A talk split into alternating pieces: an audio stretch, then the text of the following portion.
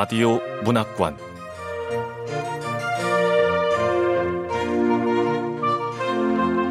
한국 단편 문학 특선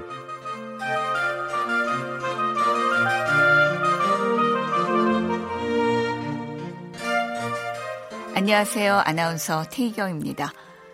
KBS 라디오 문학관 한국 단편 문학 특선 오늘 함께 하실 작품은 김덕희 작가의 사이드 미러입니다. 김덕희 작가는 1979년 경북 포항에서 태어났습니다. 2013년 중앙신인문학상으로 데뷔했고 소설집으로 급소가 있습니다. 제23회 한무숙 문학상을 수상했습니다. KBS 라디오 문학관 한국 단편 문학 특선 김덕희 작가의 사이드미러 지금 시작하겠습니다.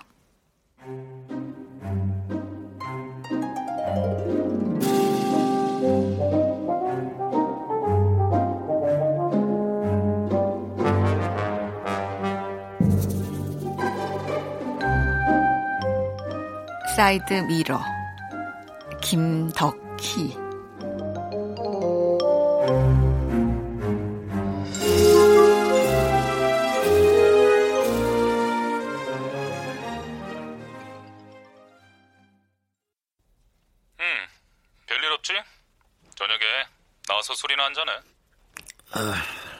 종교구나.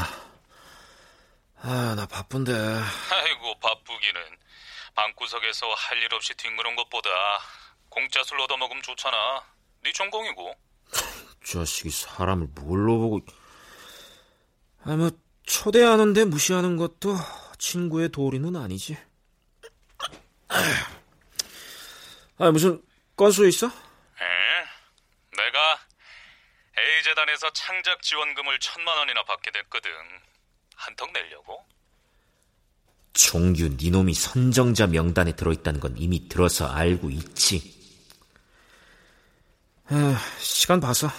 아이고 시간은 개뿔. 이따 보자. 아, 뭐야? 지할 말만 하고 끊어버려? 그리고 뭐, 개뿔? 나는 불시에 뒤통수를 맞은 것처럼 불쾌해졌다. 동갑내기 대학 동문의 스스럼 없는 말 한마디에 이렇게까지 기분이 상할 필요는 없었다. 내가 어떤 술자리든 빌붙는 걸 개의치 않고 자리에 부르지 않아도 어떻게든 찾아가는 걸 잘 알아서 하는 소린 줄도 알았다. 하, 그래도 데뷔 연차로는 까마득한 후배인데 바짝 기어오르는 게 마음에 걸렸다. 하, 참. 장난 좀 쳤다고 질질 짜던 병아리가 어느새 어? 많이 컸다?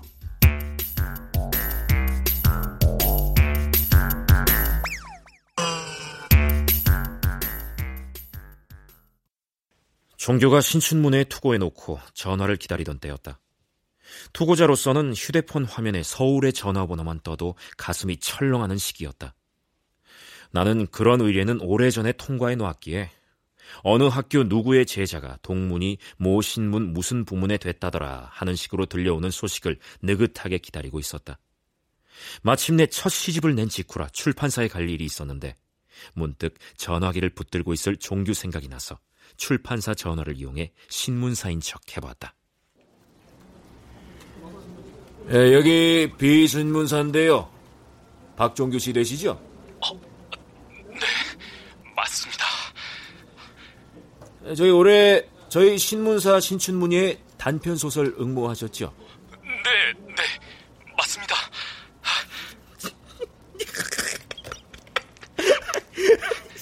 얘 긴장하는 거 봐라. 내 목소리도 몰라보고. 저, 축하합니다, 박종규 씨. 당선되셨습니다. 어, 저, 저, 저, 정말이죠? 고맙습니다. 고맙습니다. 정말 고맙습니다. 고맙습니다. 야, 야, 박종규. 나야, 나 형식이. 누구요? 형식? 조형식? 어, 네가 어떻게? 너 신춘문예 당선됐다고 한 거.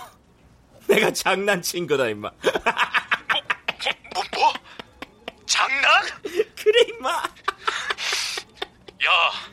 조영식, 이 자식 너 웃음이 나와? 어? 어. 이런 장난쳐도 되는 거야, 나쁜 놈아! 어, 아, 야, 야, 왜 그래? 야, 너, 너 화났구나? 야, 너 뭐, 뭐, 뭐 그런 일로 화를 내냐? 보자! 너, 너 가만 안 둬도 내가. 야, 야, 박정규, 너, 너 우냐? 아, 아, 뭘 울기까지 하냐, 이만 일로. 야. 아, 진짜.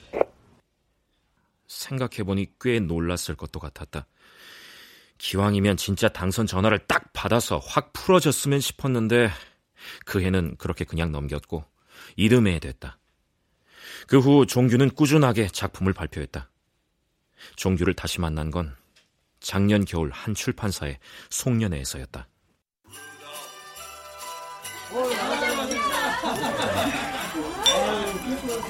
자, 작가님들 마셔요. 마십시다. 예. 예. 아, 아, 근데 박 작가님 최근에 발표한 소설 너무 좋지 않아요? 어, 그러게. 아, 근데 주 작가님은 왜 작품 발표 안 하세요? 아, 내면 뭐 합니까? 출판사에서 워낙 홍보에 무심하니까 제가 의욕이 나야죠. 주 작가님 시집 낸 출판사 되게 유명한데? 아, 그래서 냈는데 너무 무심하더라고요. 아.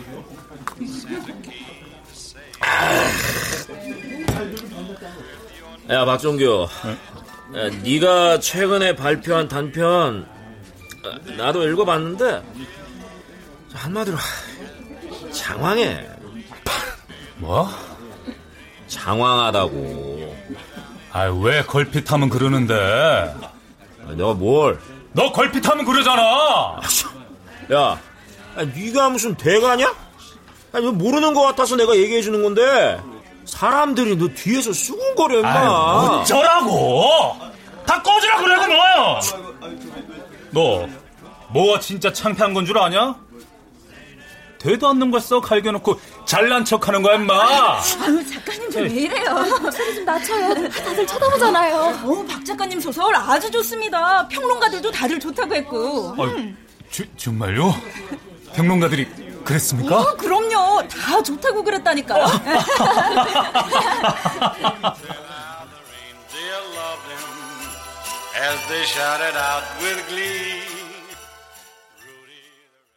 그때 종규의 머리 뒤에서 빛이 보이는 것 같았다. 그날 나는 평소처럼 잔뜩 취했고 꽤 유명한 어떤 시인 선배와 시비가 붙어 여러 사람에게 깊이 각인되었다는데 정작 나는 하도 잦은 일이라 잘 기억이 나지 않았다.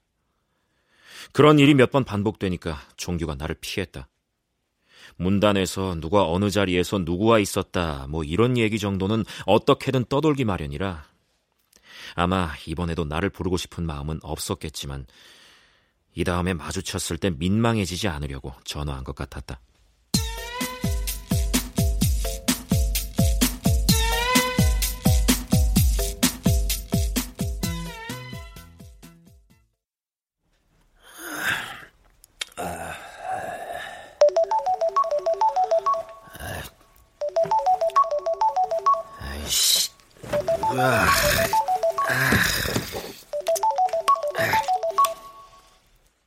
휴대폰에서 종규의 이름을 보자 숙취와 함께 잠결에 곳곳에서 나를 괴롭히던 꿈이 떠올랐다. 꿈이 아니라 새벽에 실제로 벌어진 일에 온전치 못한 기억인 줄은 아직 깨닫지 못하고 있었다. 나는 여전히 비몽사몽이었고 목젖이 갈라 터질 것만 같아서 여보세요라는 말이 쉽게 나오지 않았다. 그걸 아는지 종규는 곧바로 용건부터 말했다. 자주한테서 전화 왔어. 자, 자주? 자주가 누군데? 아휴, 외제차 말이야. 너 아직 술 덜 깼냐? 어? 외제차? 외, 외제, 외제차?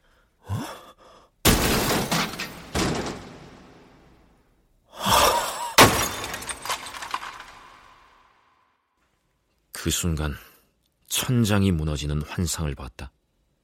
새벽에 벌어졌던 일이 꿈결보다는 구체적으로 기억났다. 내가 또 사고를 쳤다. 그래서 얼마래? 몰라. 맡겨보고 연락하겠대. 잡았달까 싶어서 전화한 거지. 아니 근처에 CCTV가 세 대나 있었고 차 안엔 블랙박스도 돌아가고 있었다는데 확인 전화라니. 아이고 지독하지 않냐? 와, 있는 놈들이 더하다니까. 아니, 왜 길바닥에 주차를 해가지고 야, 말이야. 그런 소리 마. 네가 잘못하긴 했어. 아니, 누가 뭐래냐? 어쩔 거야. 아는 형한테 물어보니까 한 200은 잡아야겠던데. 그 형이 차를 좀 알거든. 어, 너도 알겠네. 소설 쓰는 K형 말이야. 아, 그 외제 스포츠카로 바꿨다는 그 형? 아, 알지? 응. 하, 문단 돈은 죄다 소설가한테 쏠린다니까. 아, 근데 아니, 무슨 백미러 하나가 200이야? 어? 외제차야 외제차. 그것도 독일제. 그리고 백미러가 아니고 사이드미러고. 아, 난 너는 이 상황에 지- 지- 진짜 아니 됐고 혹시 그 차 뭐 불법 주차나 뭐뭐 그런 건 아니야? 기억 안 나냐? 순찰하던 경찰도 보고 갔잖아. 비상등 켜놓고 담배 사려고 편의점 앞에 잠깐 세웠댄다. 그 사이에 누가 날라차기로 차를 부셨으니 얼마나 황당했겠냐? 기억이 난다. 3차인가를 하고 나온 참이었다. 나는 늘 그렇듯 무엇인가 잔뜩 골이나 있는 상태였고 일행 뒤에 멀찍이 혼자 처져서 비틀거리며 걷고 있었다. 나를 떼어놓고 싶어하는 분위기가 어렴풋이 감지됐다. 그런데 내 앞에 허옇고 커다란 짐승 한 마리가 시뻘건 눈을 껌뻑이며 엎드려 있는 게 보였다. 야, 야, 짐승아. 야, 비켜! 야, 야, 막고 있지 말라고. 야, 네가 노래 보면 어쩔 건데, 비키라고! 나는 분명히 경고했다. 경고했다고. 이게 그래도 안 비키네, 이거 할게!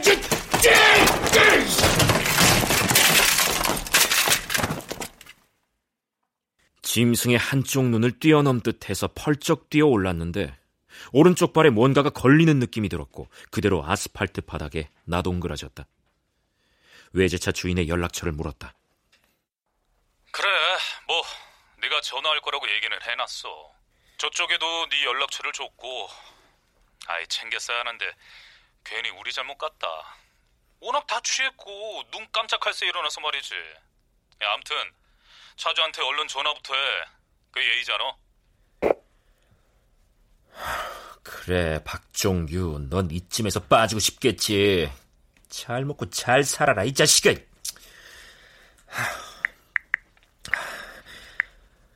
아, 뭐라고 사과를 해야 하는지 멘트부터 생각하고 전화를 할 걸 그랬나?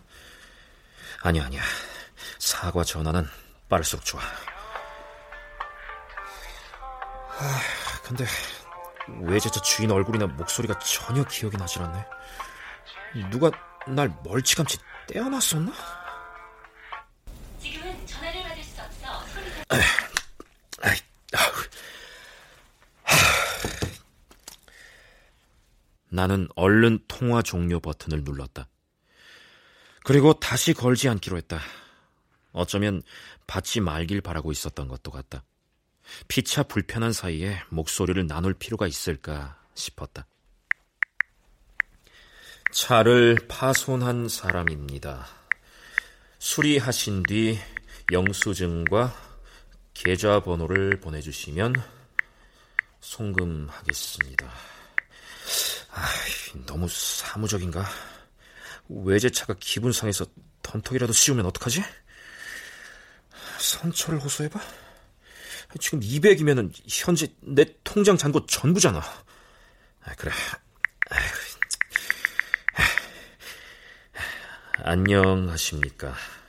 간밤에 선생님의 차에 불미스러운 짓을 한 사람입니다. 오늘 심기가 많이 어지러우실 것 같습니다.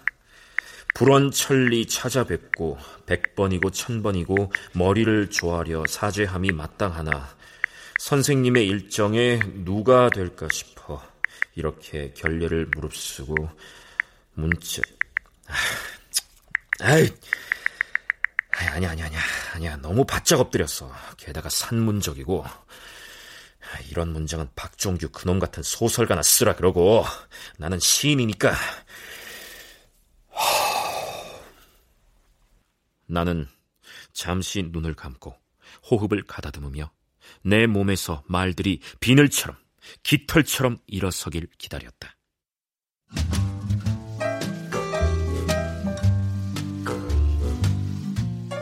뮤즈의 숨결은 나의 들숨에 섞여 들어오고 내 안에 고착된 습벽들은 모두 날숨과 함께 배출되길 기도했다. 심호흡을 해보니 뮤즈가 들어오는 기미는 느껴지지 않았으나 들척지근하고 시큼한 날숨에서 술 냄새는 분명히 맡아졌다.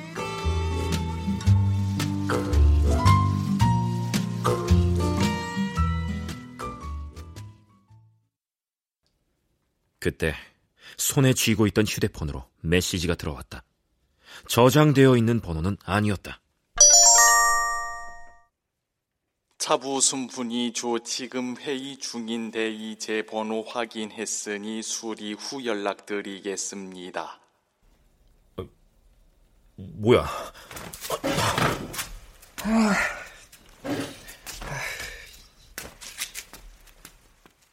텍스트를 받아들이는 데에는 잠시 시간이 걸렸다.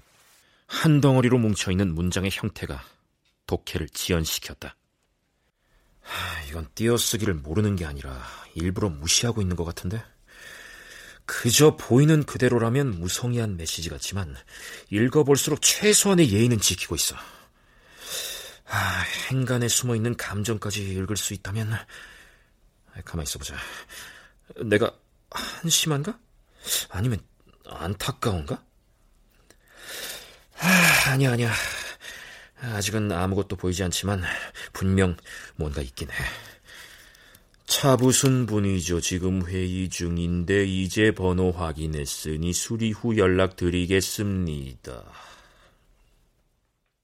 문자 메시지 하나를 붙잡고 끙끙대고 있는 게 우스웠지만 나는 그래서 상대의 감정이 읽히지 않는다는 이유만으로 무척이나 당황하고 있었다. 어라? 이거 시적인데? 세 줄의 글자 뭉치 안에서 수상한 기운이 느껴진다고. 아니, 아니야. 내가 지금 망상을 하는 거야. 일단, 최대한 정중하고 착해 보이게 답장을 쓰는 거야. 네, 알겠습니다. 수고하세요. 눈웃음 이모티콘. 찍, 찍.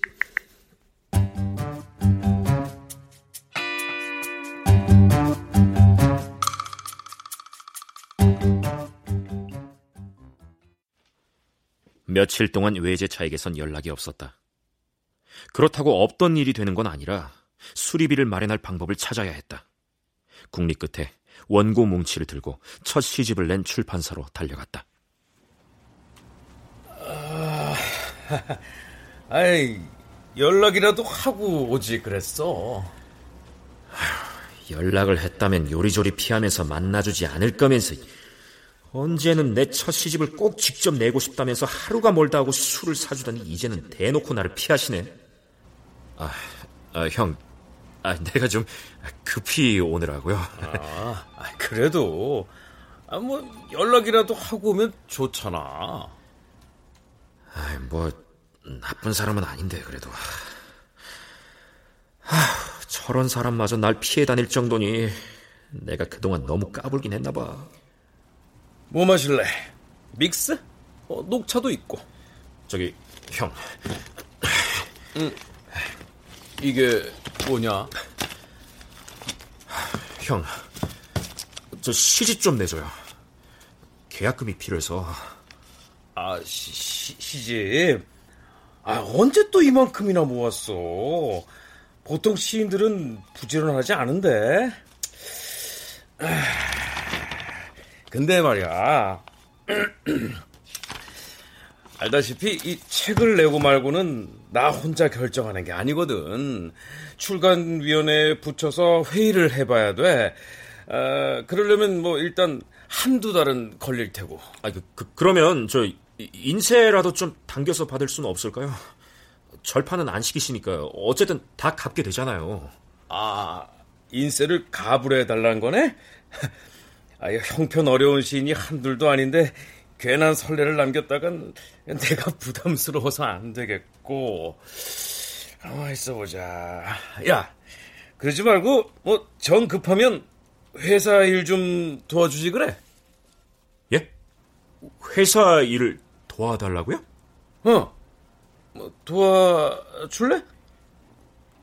와, 이게 웬 떡이냐? 출판사 일이라면 내가 또 필요한 만큼은 알고 있지. 편집은 12억 원쯤 통으로 진행해봤고, 영어 번역도 초벌 정도는 가능하잖아.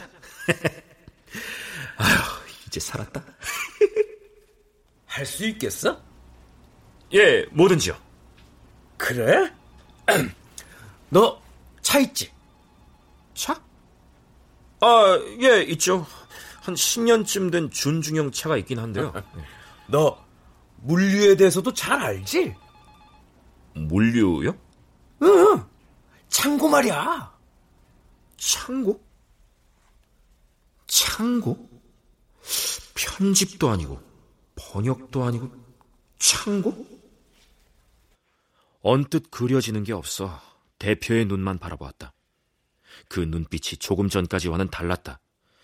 착각인 줄 알았는데 분명히 광채가 어려 있었다. 기필코 회유하고 설득해내고 말겠다는 사람들이 뿜어내는 갈급함이 있었다. 대표는 분명히 오늘이 아닌 과거의 어느 날도 나를 저렇게 봐준 적이 있었다. 첫 시집을 내자고 했을 때였다. 한국의 시대는 이제 자네 이전과 이후로 나뉠 거야. 그렇게 말했다. 얼마나 아득한지 그때와 지금 사이에 서너 개의 우주가 가로놓인 기분이었다. 그동안 문단 행사 같은 이런저런 자리에서 마주칠 때마다 나를 향한 저 광채는 조금씩 흐려졌다. 그리고 시단이 어떻게 어떻게 나뉠 거라는 말을 다른 시인에게 하고 있는 것도 봤다. 실은 얼마 전에 우리 창고에 아르바이트의 하나가 입대 때문에 그만뒀는데 이게 위치도 위치고 해서 사람이 잘 구해지지가 않네. 파주 알지? 거기서 조금만 더 들어가면 탄현이라고 있거든. 좀 외지긴 하지만 차 있으면 금방이야. 너 운전 잘하잖아. 예, 운전은 좀 하죠, 제가. 예. 역시. 아이, 창구에서는 이러다가 출고도 펑크나게 생겼다면서 지나가는 고양이 발이라도 빌릴 판이래. 알바비가 한 달에 120인데 150 어때? 가불도 해줄게. 당장 필요한 게 얼마야? 뭐야, 창고지기? 아니, 사람을 뭘로 보고. 아닌가. 하, 꼭 나쁘게 생각할 건 아니야. 저, 책은 마음대로 가져다 봐도 돼요? 아, 그럼! 그러면 할게요.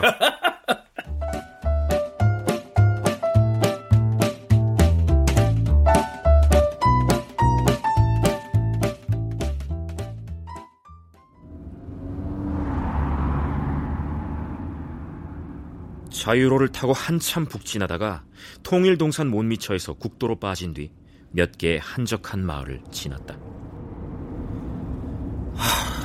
하, 도대체 얼마를 더 가야 되는 거야? 아, 출판사 대표가 주소를 잘못 알려줬을 리도 없고 지금 내가 잘못 가고 있는 건가?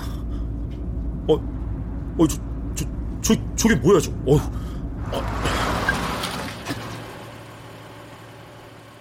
눈앞에 장관이 펼쳐졌다. 그것은 또 하나의 마을이었다.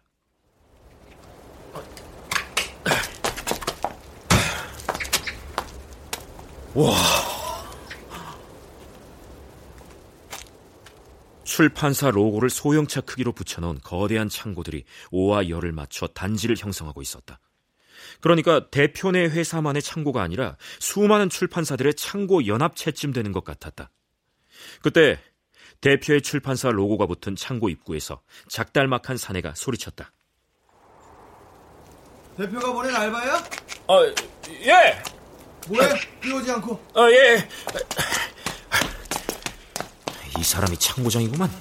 키가 작은 편이네. 내 턱에도 못 미치겠어. 아이고, 이런 일 하겠어? 나를 위아래로 훑어보는 시선이 아주 그냥 깐깐한 노예상이 따로 없구만. 주 작가가 우리 출판사에서 시집가 지낸 신이라는 건 창고에서 일하는 사람들한테는 얘기하지 않는 게 어때? 피차 불편하잖아. 주 작가에 대해선 좀 아는 지인이라고 얘기할게. 그러니까 자네가 대표의 지인이 잘 아는 후배랑 군대 동기라면서? 좀 아는 지인이 뭐가 그렇게 길어? 이름이? 네, 주연무입니다. 주연무. 본명인 주형식을 댈 수는 없잖아. 뭐해? 따라와. 아, 예, 예.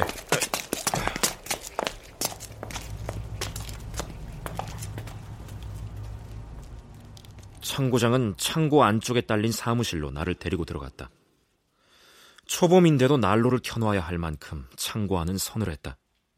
밀도 높은 공기에서 종이 냄새와 기름 냄새가 함께 맡아졌다. 우리가 사무실에 들어서자 낡은 컴퓨터 앞에 앉아 있던 중년의 여자가 일어나서 반겼다. 창고장보다 키가 컸고 조깅을 하러 나온 사람처럼 입고 있어서 몸이 가뿐해 보였다. 어, 이쪽은 주연무 씨고 이쪽은 송윤정 과장. 어, 커피나 한 잔씩 하고 시작하지. 내 건 내가 타서 먹을게요. 그러니까 먹고 싶으면 직접 타 먹으라 뭐 이런 얘기야? 첫날이니까 내가 타줄게요. 아, 예, 감사합니다. 믹스밖에 없는데 어떡하지? 아, 괜찮습니다. 저도 믹스 좋아합니다, 송윤정 과장님. 자, 그냥 송 과장이라 부르면 돼요. 처음엔 좀 헷갈리는데 금방 익숙해질 거예요. 고등학생 애들도 일주일이면 다 하니까. 아, 예. 아, 창구부터 눌러볼래요? 아, 예, 예, 예. 아, 아우, 저, 아.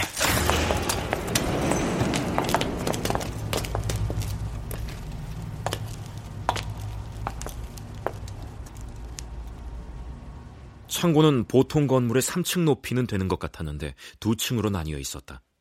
넓이는 빼곡히 차 있는 선반 등의 구조물 때문에 짐작이 어려웠지만 못해도 농구장 정도는 되는 것 같았다. 모든 선반은 4단짜리여서 선반 사이의 좁은 통로에서 들여다보면 반대편의 소실점을 향해 8개의 선이 힘차게 달려가고 있었다. 선반마다 덩이째 묶인 책들이 가득했다.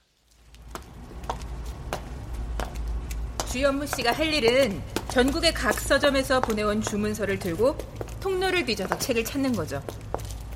몇 권 정도나 있나요? 음, 난 2,500종, 한 80만 권쯤 관리하고 있어요. 와. 갑자기 책을 찾다가 행방불명되는 남자에 대해 시를 쓰고 싶구만. 이놈의 창작력은 왜 이상한 데서 피어나는 거야? 넓죠?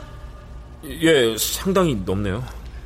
우선은 주문서에서 내가 체크해주는 것만 찾아다 줘요. 어디에 있는지 창부장님이나 나한테 물어보고 가고요. 잘 나가는 책 위주로 시작해요. 몇 번 하다 보면 그런 책들 위치는 빨리 기억할 수 있어요. 그런 다음에 그 책들을 기준으로 머릿속에 지도를 넓히는 거예요. 별거 아니죠? 아, 저, 저, 게 무슨 소리예요?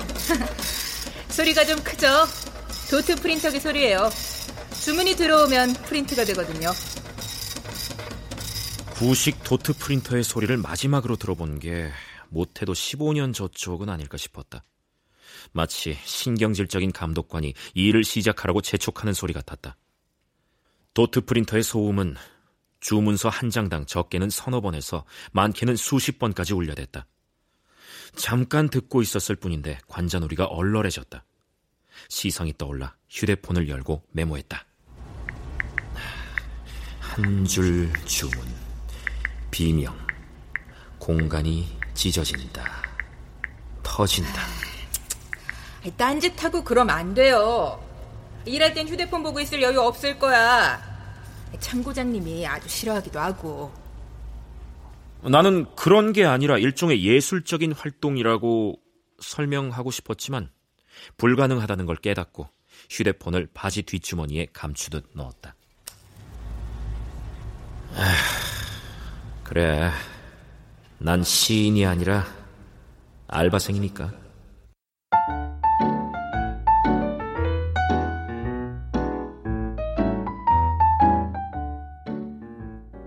일은 걱정했던 것보다 그리 어렵지 않았다. 송 과장이 장담한 대로 금방 대강의 책 지도를 갖게 되었다. 친정 같은 출판사라서 평소에도 내놓는 책마다 관심을 둔 덕분에 눈에 익은 책이 많았다. 그래도 이따금 주문서에 찍혀 있는 제목과 저자 이름만으로는 짐작조차 가지 않는 책이 있었는데 창고장이나 송과장이 정확한 위치를 말해줬다. 가리킨 곳에 가보면 이런 걸 누가 찾을까 싶은 책이 아주 적은 양만 보관되어 있었다. 나는 2,500종, 80만 권의 책을 모두 외우고 있는 듯한 두 사람이 초능력자처럼 보였다.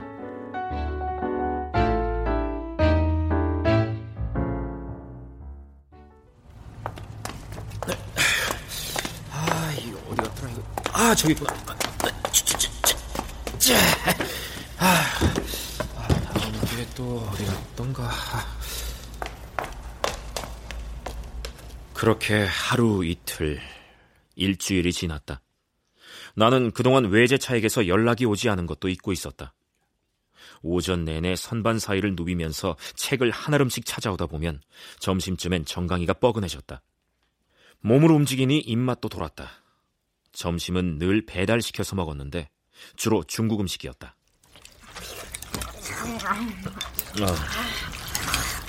군만두 서비스를 줄 때가 됐는데. 두 사람 모두 10분도 안 되어 자기 그릇을 비워버렸는데 그건 잘 적응되지 않았다.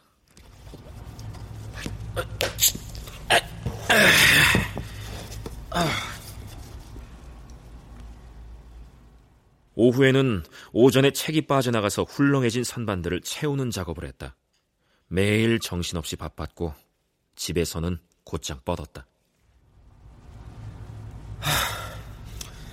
청소까지 다 했으니까 오늘 일은 다 한 건가요? 어, 아니지.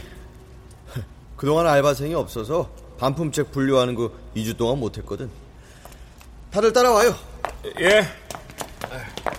반품 들어온 것들 중에 되팔 수 있는 것하고 버려야 할 거 구분하는 작업이야.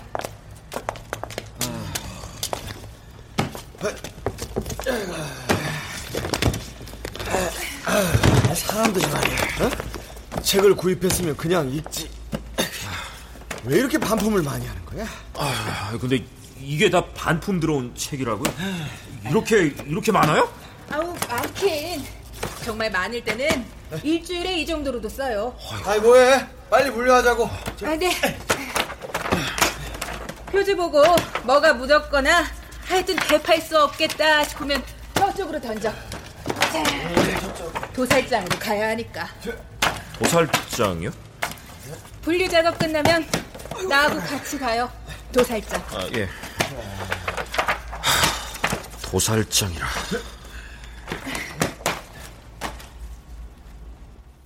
반품들 중에 재생되지 못할 책은 도살장으로 옮겨졌다.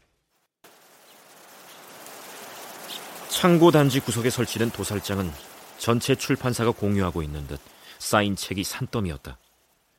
갈기갈기 분해되길 기다리는 책들은 저마다의 고향이 있었고 저마다의 사연이 있었다. 그러나 아무렇게나 대여섯 권씩 한데 묶여 책 등을 위로 한 채 엎드려서는 저 위쪽에서 가로로 돌아가고 있는 톱날을 향해 보내졌다.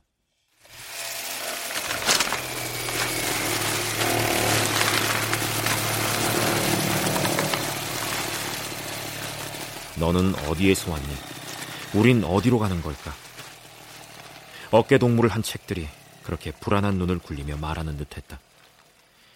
기어코 톱날이 책 등을 썰 때에는 내 정수리로 칼날이 들어와 목덜미와 등짝을 훑고 꼬리뼈까지 길게 한 겹 벗겨내는 듯 아팠고 톱날에서 쏟아지는 비명과도 같은 소음에는 식은땀마저 났다. 그렇게 척추가 점해진 책은 수백 조각의 낱장으로 흩어져 자루에 담겼다. 어, 송 과장님, 저 책들 어디 기증이라도 하면 안 돼요? 책은 파는 거지 주는 게 아니에요. 그리고 출판사들이 책을 공짜로 풀어버리면 시장이 어지러워지기도 하고. 갑시다. 저기 저 하얗게 쌓여 있는 종이 분진 같은 저거 뼈가루 같네. 뼈가루? 주현무 씨, 의외로 감성적이네.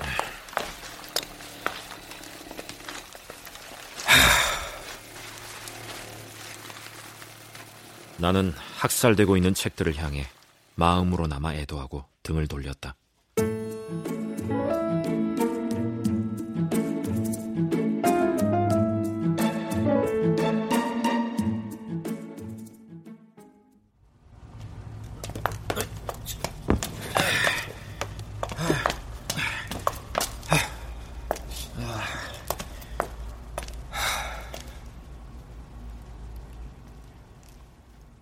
도살장을 목격한 뒤로 어쩐지 싱숭생숭해졌다.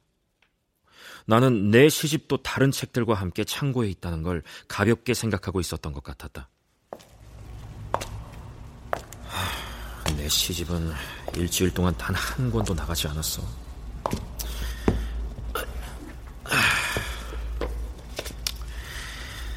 야, 주영식 시집, 너도 좀 나가라, 어? 다른 시집들은 못해도 하루에 한두 권씩은 주문이 있거든. 주현무 씨, 마무리하고 도살장 갑시다. 아, 예. 도살장, 도살장. 나는 주문장에 책을 찾느라 오갈 때마다 내 시집의 표지를 한 번씩 닦아주었다. 그러나 8일이 지나고 9일이 흘러 열흘이 넘어가고 있는데도 주문은 들어오지 않았다.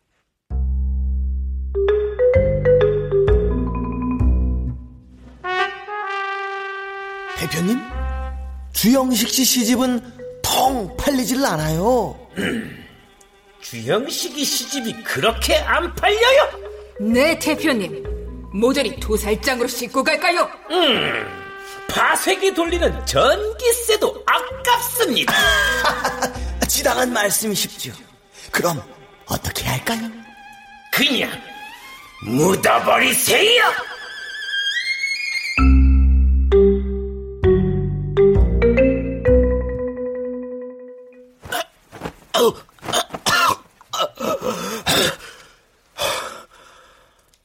꿈이네.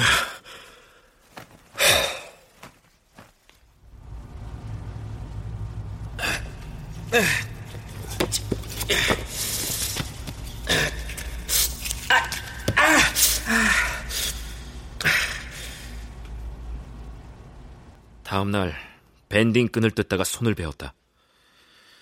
장갑이 더러워졌는데 새 것으로 갈아 끼는 걸 미루고 맨손으로 만진 게 화근이었다. 핏방울이 댐지 위로 떨어진 걸 보고 다행이라 생각했다.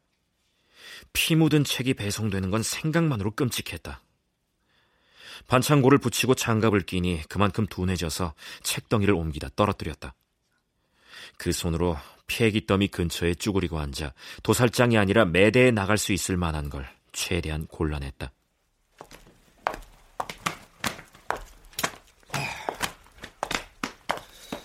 저 청부장님 주문 들어온 거 책 고르는 작업은 다 끝난 거죠? 어. 아, 오늘은 시집 주문이 많네. 주형식? 누구야? 주, 주형식? 어. 주형식 시집. 왜? 뭐 아는 사람이야? 아, 아, 아니요. 그냥 그 작가 잘 안 나가는데 한 달에 한두 권 정도? 시집 자체가 찾는 사람이 별로 없잖아요. 한 달에 한두 권이면 괜찮은 편이죠, 뭐. 3주째 되는 날에서야 내 시집도 한 권 주문되어 나갔다.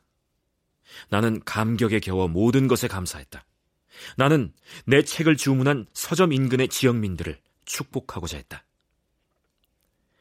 그러나 온라인 대형 서점이었기 때문에 주문서만으로는 어디서 내 책을 찾는 건지 알 수 없었다. 할 수만 있다면 면지에 미지의 독자에게 감사의 마음을 담아 라고 써주고 싶었다. 나는 오후까지도 힘든 줄 모르고 일할 수 있었다.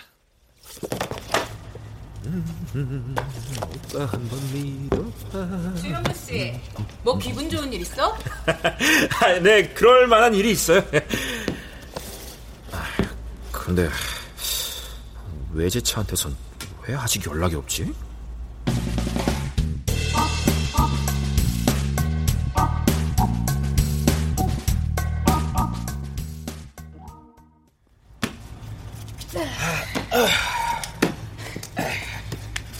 주현무 씨, 이제 잘하네. 한 달 다 돼가지? 월급날이 다가왔다. 그동안 일이 몸에 익어 이제는 퇴근해서도 곧바로 골아떨어지지 않고 책을 읽을 수 있게 되었다. 술을 마시지 않으니 정신도 한결 맑아졌다. 이대로 창고에 다니며 시를 써도 될 것 같았다. 그런데 어쩐지 글을 쓰는 게 조금 귀찮아졌다. 문득 선득한 기운이 등줄기를 훑고 내려갔다. 나는 시인이므로 애초에 사이드미러 수리비 때문에 시작한 일이므로 여기서 그만두는 게 맞았다. 기회를 봐서 창고장에게 얘기하기로 했다. 어, 어 급여 명세서? 점심시간이 되자 이메일이 도착했다는 알림이 휴대폰에 떠서 확인해 보니 급여 명세서가 와 있었다. 대표가 처음에 약속한 금액에 못 미쳤는데 4대 보험과 근로소득세를 징수해서였다. 내가 근로소득세를 납부하고 4대 보험의 적용을 받는 게 잘 믿기지 않았다. 뭔가 몸에 맞지 않는 옷을 입고 있는 기분이었다. 하, 이게 다 외제차 때문이야. 근데 왜 연락이 없는 거지? 차 수리는 아직인지요. 바쁘시더라도 얼른 처리했으면 합니다. 200 정도면 될까요? 영수증 없이 정리해도 좋습니다. 괜찮으시면 계좌번호 주십시오. 답장 기다리겠습니다. 주영우 씨 뭐해? 점심 다 식어! 아, 예!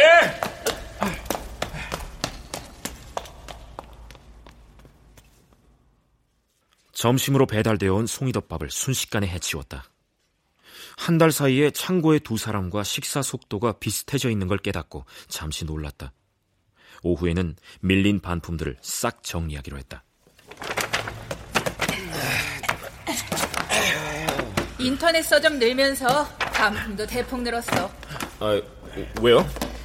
서점에서 손으로 만져보고 눈으로 살핀 다음에 사는 사람들은 약간의 하자는 감수해 주는데 택배로 배송된 책을 받는 사람들은 티끌 하나도 못 참더라고.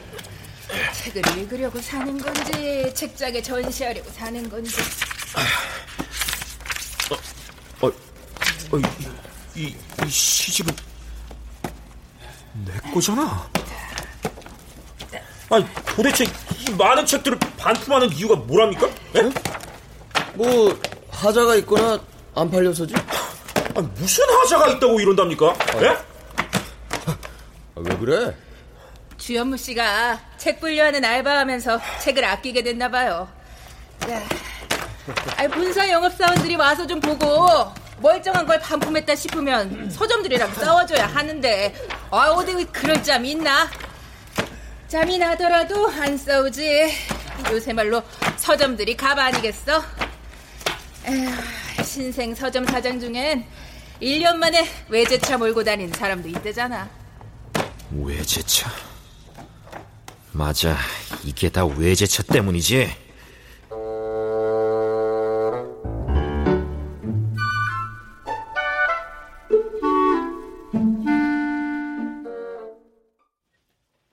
나는 외제차에게 전화를 걸었다. 하지만 아무 답장이 없었고 종규의 메시지만 들어와 있었다. 야, 그거 장난이야. 너는 알만한 놈이 그러냐? 미안하게. 뭔 소리야? 무슨? 메시지 전송 버튼을 누르고서야 퍼뜩 무슨 뜻인지 깨달았다. 이어서 들어온 종규의 메시지가 그걸 확인해 주었다. 독일제 외제차 사이드미러는 처음부터 멀쩡했어. 네가 앞쪽에서 가격한 바람에 그대로 좁혀버려서 약간의 흠집은 났지만 크게 파손된 건 아니야. 너 진짜 속았구나. 뭐야? 아니, 난 문자도 오고 그래서 진짠 줄 알았지. 아휴, 이 자식을 죽여 말어 그냥. 아유. 그건 내가 후배 시킨 거지. 이상하지 않았어? 도무지 화를 낼 수가 없었다. 머릿속에서 내 시집들이 도살장으로 끌려가는 꿈이 생생히 되살아났다. 한 달에 한 부 출고된 게 좋아 설레던 그날도 떠올랐다. 책이 반품되어 온 오늘의 절망은 어디에 하소연할까? 이건 누가 뭐래도 반격이었다. 그 옛날 내가 장난쳤을 때 놈이 그랬듯이 울어버리고 싶었는데 나는 울 명분도 없었다. 내가 운다면 고작 200만 원에 쫄아 있다는 걸 실토하는 거나 마찬가지였다. 나름 일리 있더라고. 속아줄만 했지. 한 방 제대로 먹었네.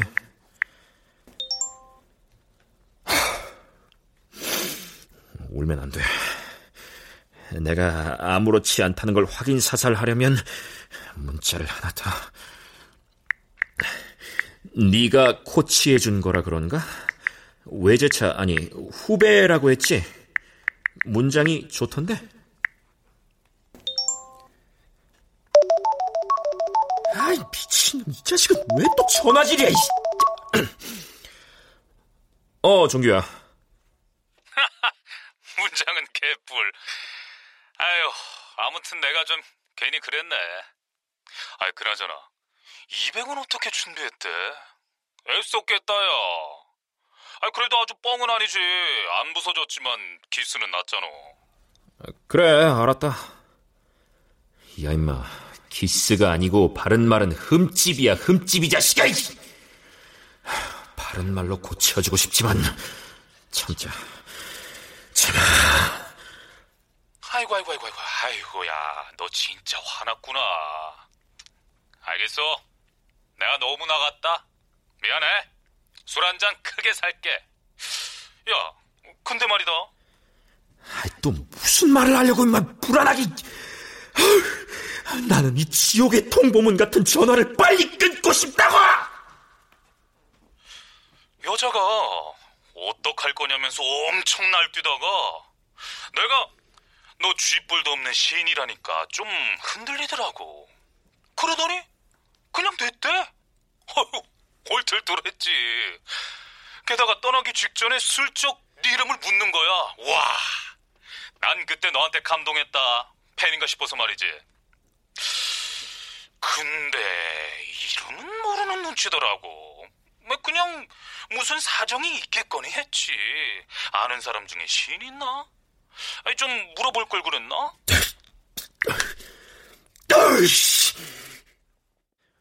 나는 대답하지 않고 전화를 끊었다.